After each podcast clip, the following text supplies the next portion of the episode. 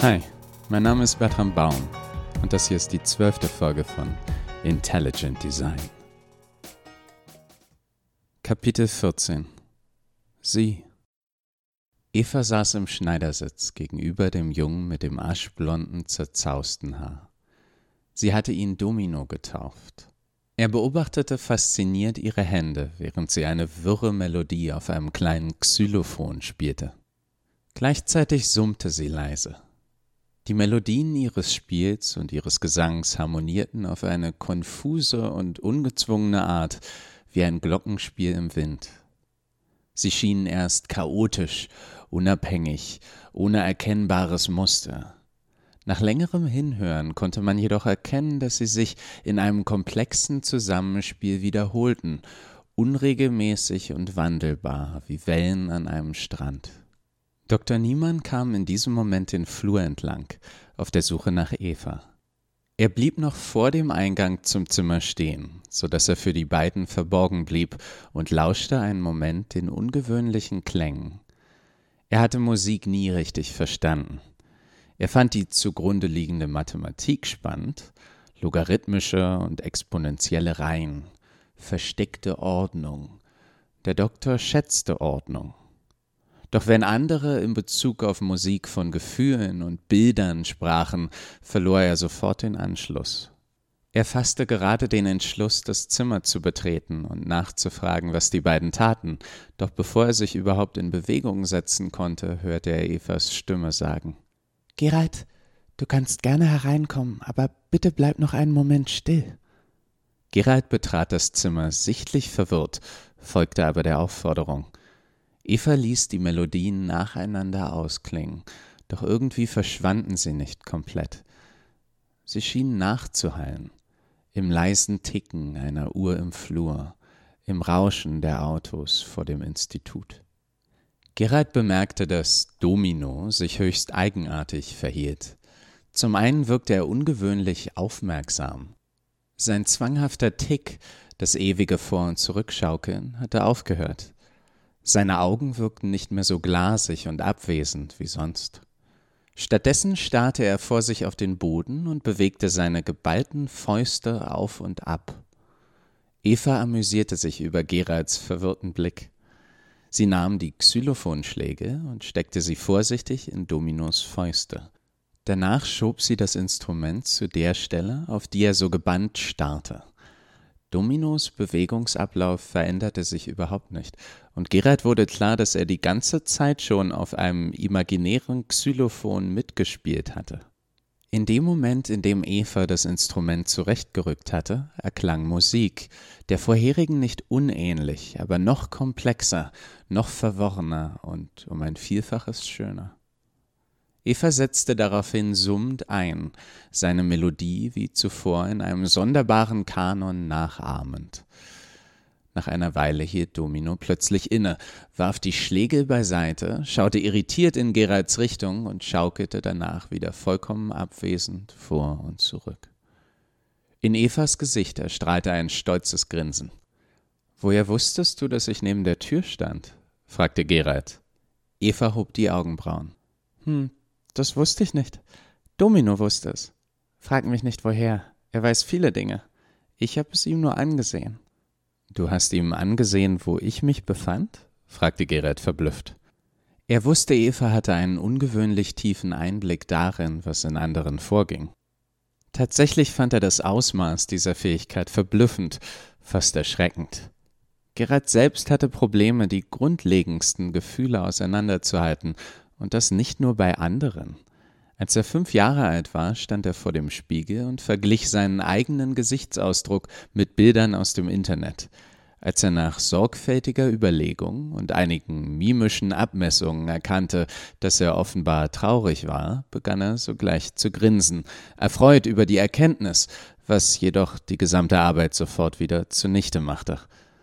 An diesem Tag beschloss er, verwirrende Emotionen hinter sich zu lassen und sein Leben wie Platon der Rationalität zu widmen.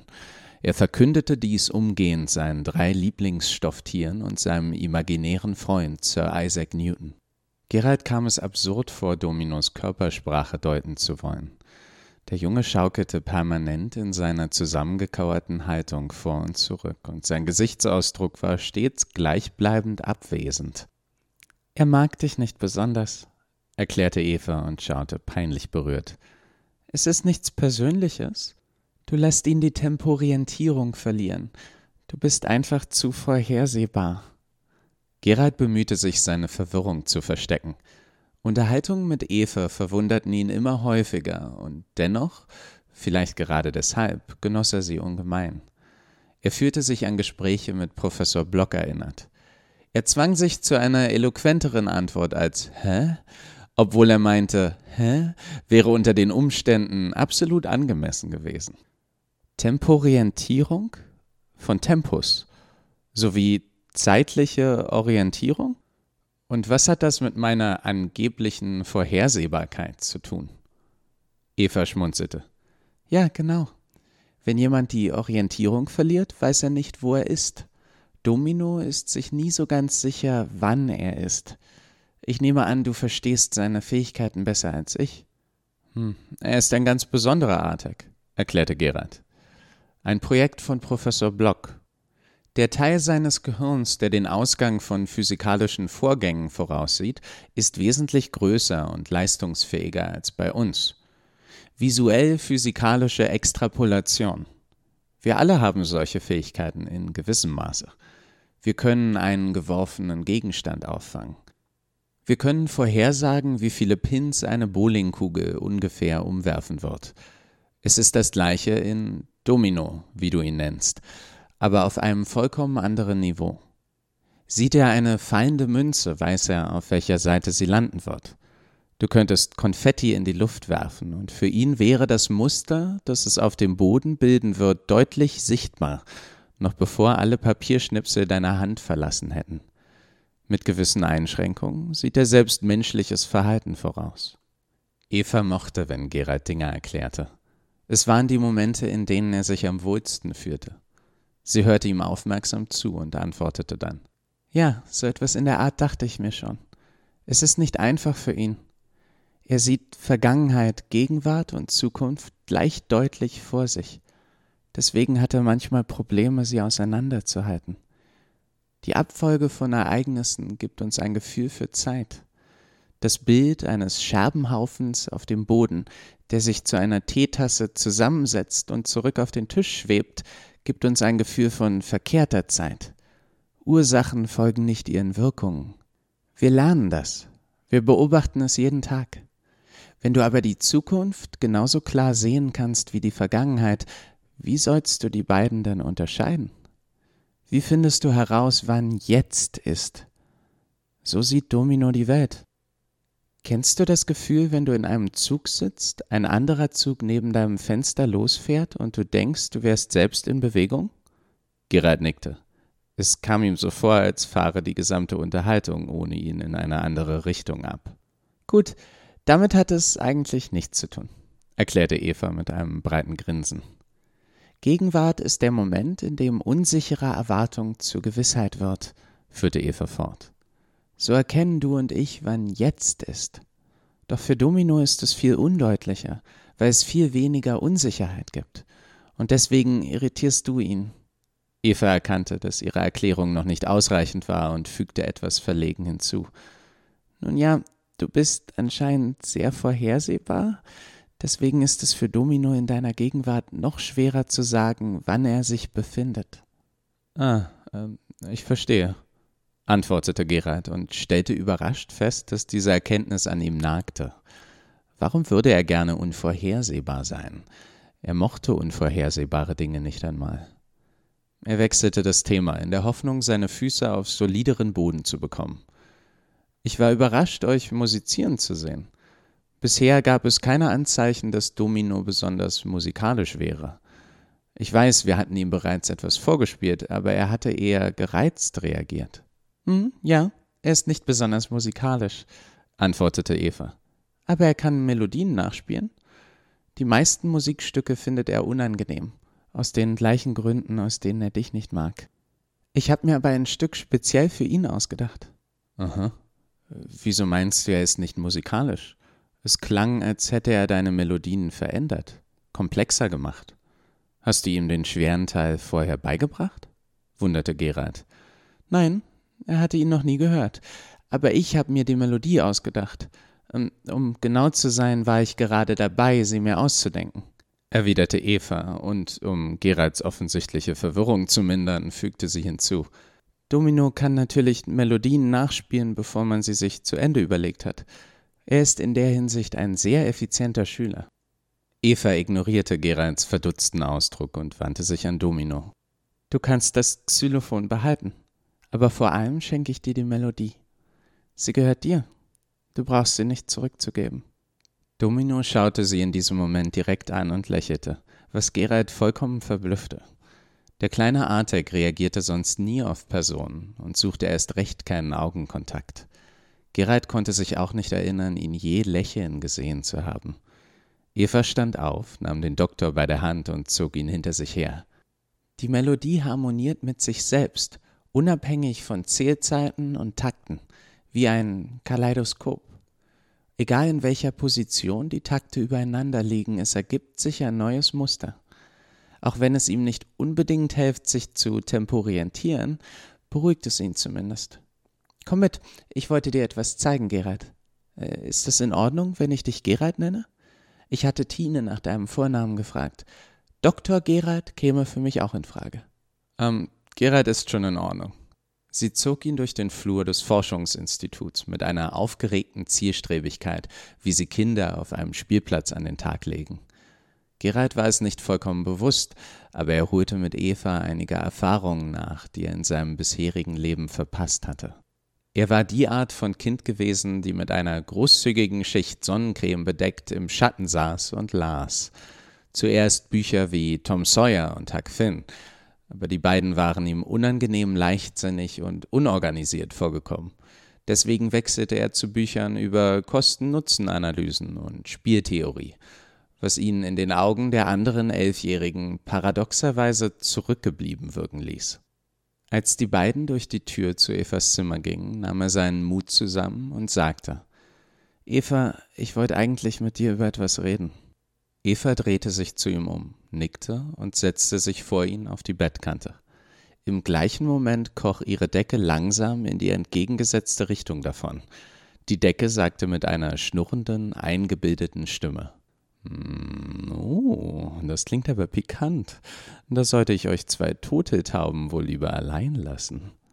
In dem Moment steckte die Katze Bartputzer ihren Kopf unter der Decke hervor.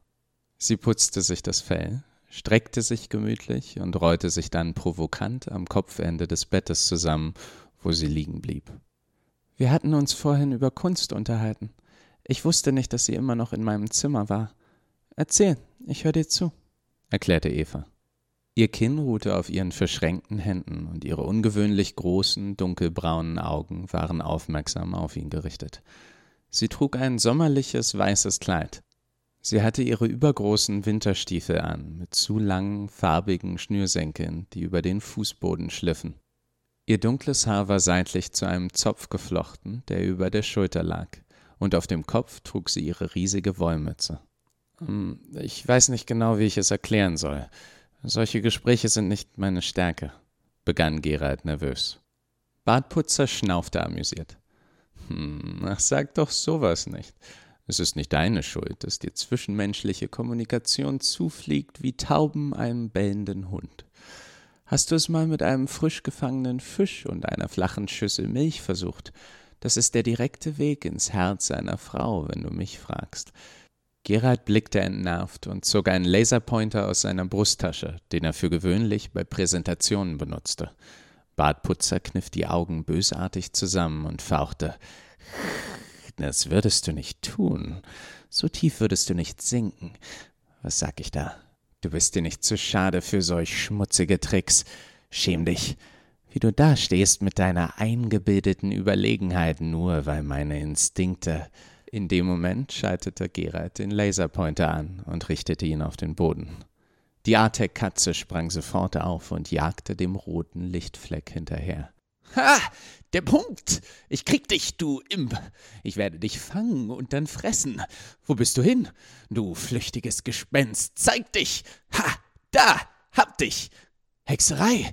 Plötzlich bist du auf meiner Pfote. Dabei fing ich dich ein. Ich bin mir sicher. Arg! Bartputzer rannte dem Lichtpunkt folgend quer durchs Zimmer. Zweimal gegen die Wand und dann zur Tür hinaus, die Gerald hinter ihm schloss. Dann kratzte er sich verlegen am Kopf, nach den passenden Worten suchend. Eva lächelte ermutigend. Sei einfach so wie sonst. Sachlich und aufrichtig. Ich mag das an dir. Ich bin ganz Ohr. Das ist eine Redewendung, die ich gelernt habe. Es heißt, ich höre dir zu. Es ist eine seltsame Redewendung. Ich bestehe eigentlich nicht mal zu einem Prozent aus Ohr, also am Körpergewicht gemessen. Aber dieses Prozent ist dir vollkommen gewidmet. Ich habe gehört, Ohren wachsen das ganze Leben lang, während man sonst eher kleiner wird. Ich frage mich, wie alt man werden müsste, um auch nur Halbohr zu sein. Entschuldigung, ich rede immer noch. Schieß los. Seltsamerweise beruhigte Gerald dieser Schwall an wirrem Gerede, und er vermutete, sie machte es genau aus diesem Grund. Du hast mehrmals nachgefragt, warum du hier bist, begann Gerald. Und mir ist bewusst, unsere Antworten waren höchstwahrscheinlich alles andere als befriedigend. Der Grund dafür ist, dass ich dich in der Zeit kurz nach deinem Erwachen nicht zu sehr strapazieren wollte. Das ist offensichtlich total fehlgeschlagen. Das war ja wohl kaum deine Schuld, warf Eva ein. Vielleicht, antwortete Gerald, wenig überzeugt. Die Antwort auf deine Frage ist, du bist das Ergebnis eines Projekts von mir und Professor Block. Ein Versuch, echte, unabhängige Intention zu erschaffen. In einer Lebensform mit künstlicher Intelligenz und Bewusstsein. Verstehst du, was ich dir sage? Du bist kein Mensch. Du bist ein Artek. Evas Gesichtsausdruck hatte sich nicht verändert. Es war das gleiche gutmütige Lächeln wie vorher. Sie beugte sich nach vorne, griff seine Hand und hielt sie zwischen ihren. Dankeschön, dass du mir das sagst. Ich weiß, es war nicht einfach für dich, es vor mir geheim zu halten und dass ein großer Ballast von deinen Schultern fällt. Hast du jetzt Zeit für das, was ich dir zeigen wollte? Gerald fühlte sich, als wäre er aus einem Flugzeug gesprungen, nur um festzustellen, dass man auf Wolken problemlos laufen konnte. Du wirkst überhaupt nicht überrascht, bemerkte Gerald verblüfft. Oh, entschuldige, antwortete Eva. Aber ich hatte bereits so eine Ahnung. Das gesamte Labor ist voller Artex. Außerdem habe ich deine Arbeit im Internet recherchiert. Ich las deinen Artikel KI hoch 2, künstliche Intelligenz und Intention. Sehr interessant. Du hast was? fragte Gerald verblüfft. Natürlich. Wie könnte ich anders? Stell dir vor, du träfst deinen Schöpfer. Nicht nur das, er ließe außerdem seine Notizen rumliegen. Könntest du wegschauen? Du sprichst am Ende von einem Projekt, in dem deine Forschung umgesetzt werden soll. Eine moralische Maschine. Ein Evaluationsmodell. Kommt daher mein Name? Oder aus der Bibelgeschichte? Wahrscheinlich aus beiden. Du schaust durcheinander. Habe ich etwas Falsches gesagt? Sie hielt immer noch beruhigend seine Hand. Das Gespräch lief sehr anders, als er es sich vorgestellt hatte. Aber wieso hast du nicht gesagt, dass du es wusstest? Ich konnte sehen, wie sehr es dich beschäftigt. Ich wollte dir nicht die Möglichkeit rauben, es aus eigenem Willen auszusprechen. Kann ich dir jetzt etwas zeigen? Gerald nickte benommen. Eva sprang auf und deutete auf die Bettkante. Gerald setzte sich. Ich dachte mir ja schon, dass ich Musik mag, aber ich konnte ja nicht ahnen, wie sehr, verkündete Eva strahlend. Es ist schwierig, jemandem zu sagen, was man empfindet, nicht wahr? Und ich nahm an, Worte sind zwar begrenzt und ungenau, aber eben das einzig beste Werkzeug, was wir da zur Verfügung haben. Wie sehr ich mich geirrt habe. Computer? Eva schaute freundlich in Richtung des Teils der Wand, wo sie sich das Gesicht des Zimmers vorstellte. Spiel noch einmal, was wir vorhin gehört haben. Aber gerne. Viel Vergnügen, antwortete die Wand mit einem lächerlich hilfsbereiten Tonfall, und plötzlich erklang im Zimmer ein Pianostück. Eva bewegte sich anmutig zur Musik, hob und senkte die Arme, als würde sie ein unsichtbares Orchester dirigieren. Hörst du es? Die Trauer der Komponistin. Sie hat etwas verloren, was ihr unendlich wichtig war. Hörst du es, Gerald? Noch klingt es spielerisch und glücklich. Sie erinnert sich an die Zeit, als es noch bei ihr war. Doch wenn du genau darauf achtest, ist da bereits ein Schimmer von Trauer.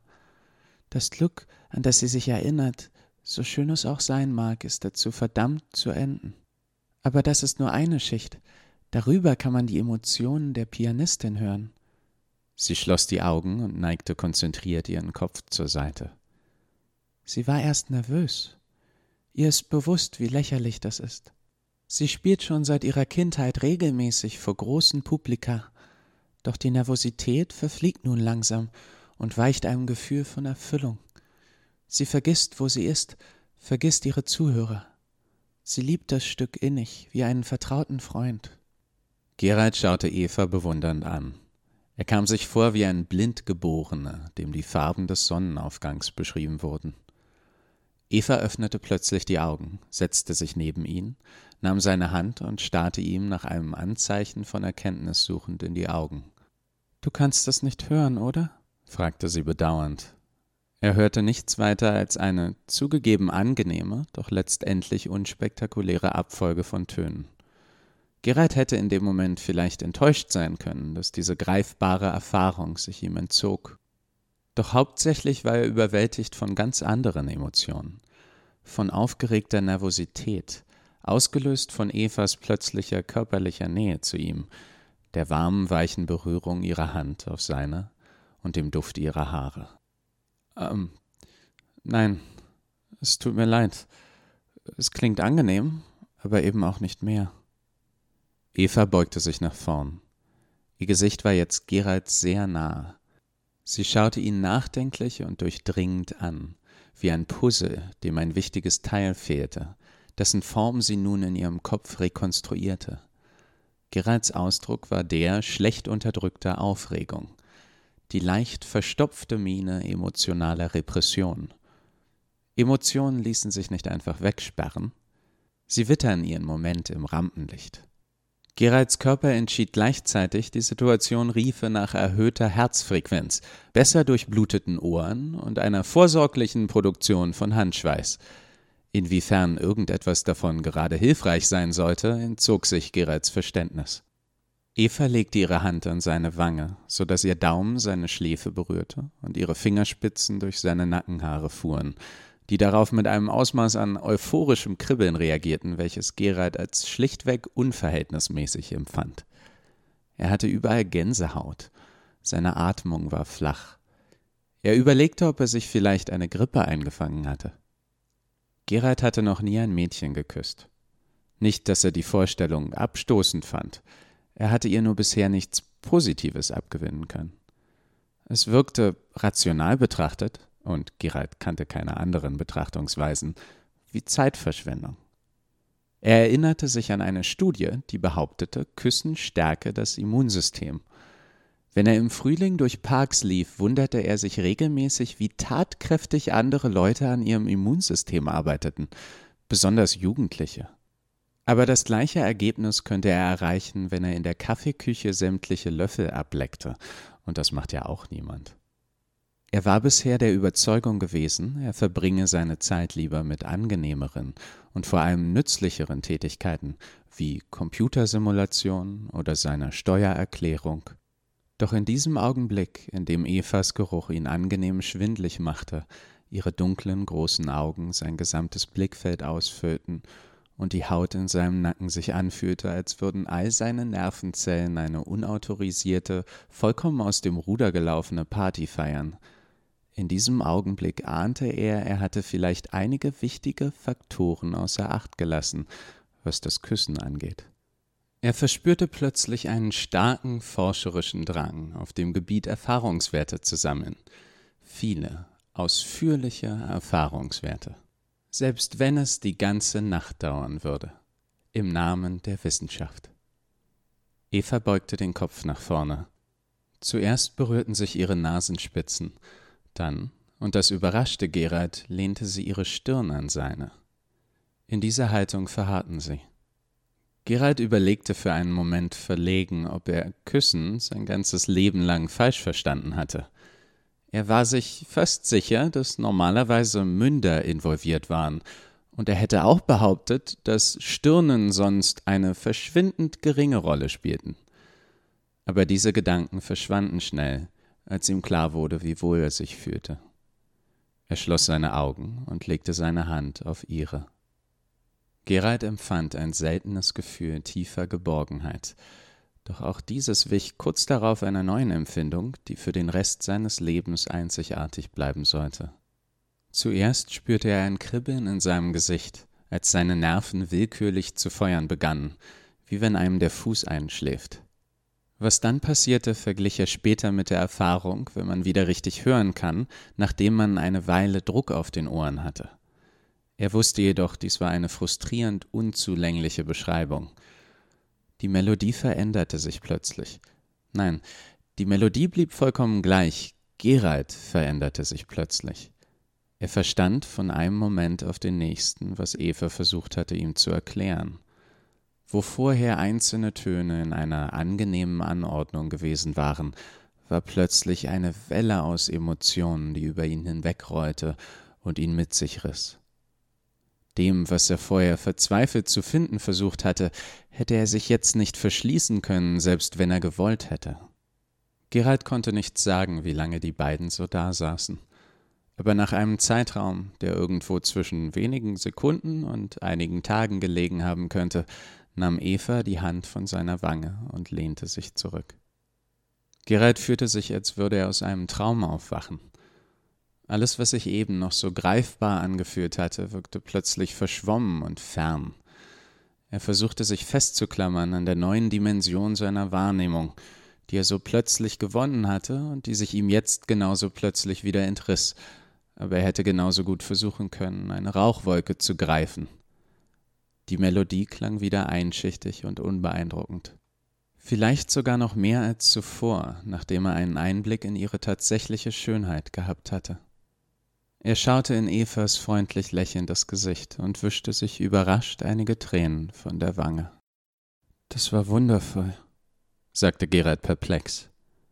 Eva nickte. Wie, wie hast du das gemacht? Ich könnte es nicht erklären. Ich hoffe, es hat euch gefallen. Wenn ja, erzählt euren Freunden von dem Podcast und euren Feinden und Unbekannten auf der Straße oder hinterlasst eine Bewertung auf Apple Podcasts.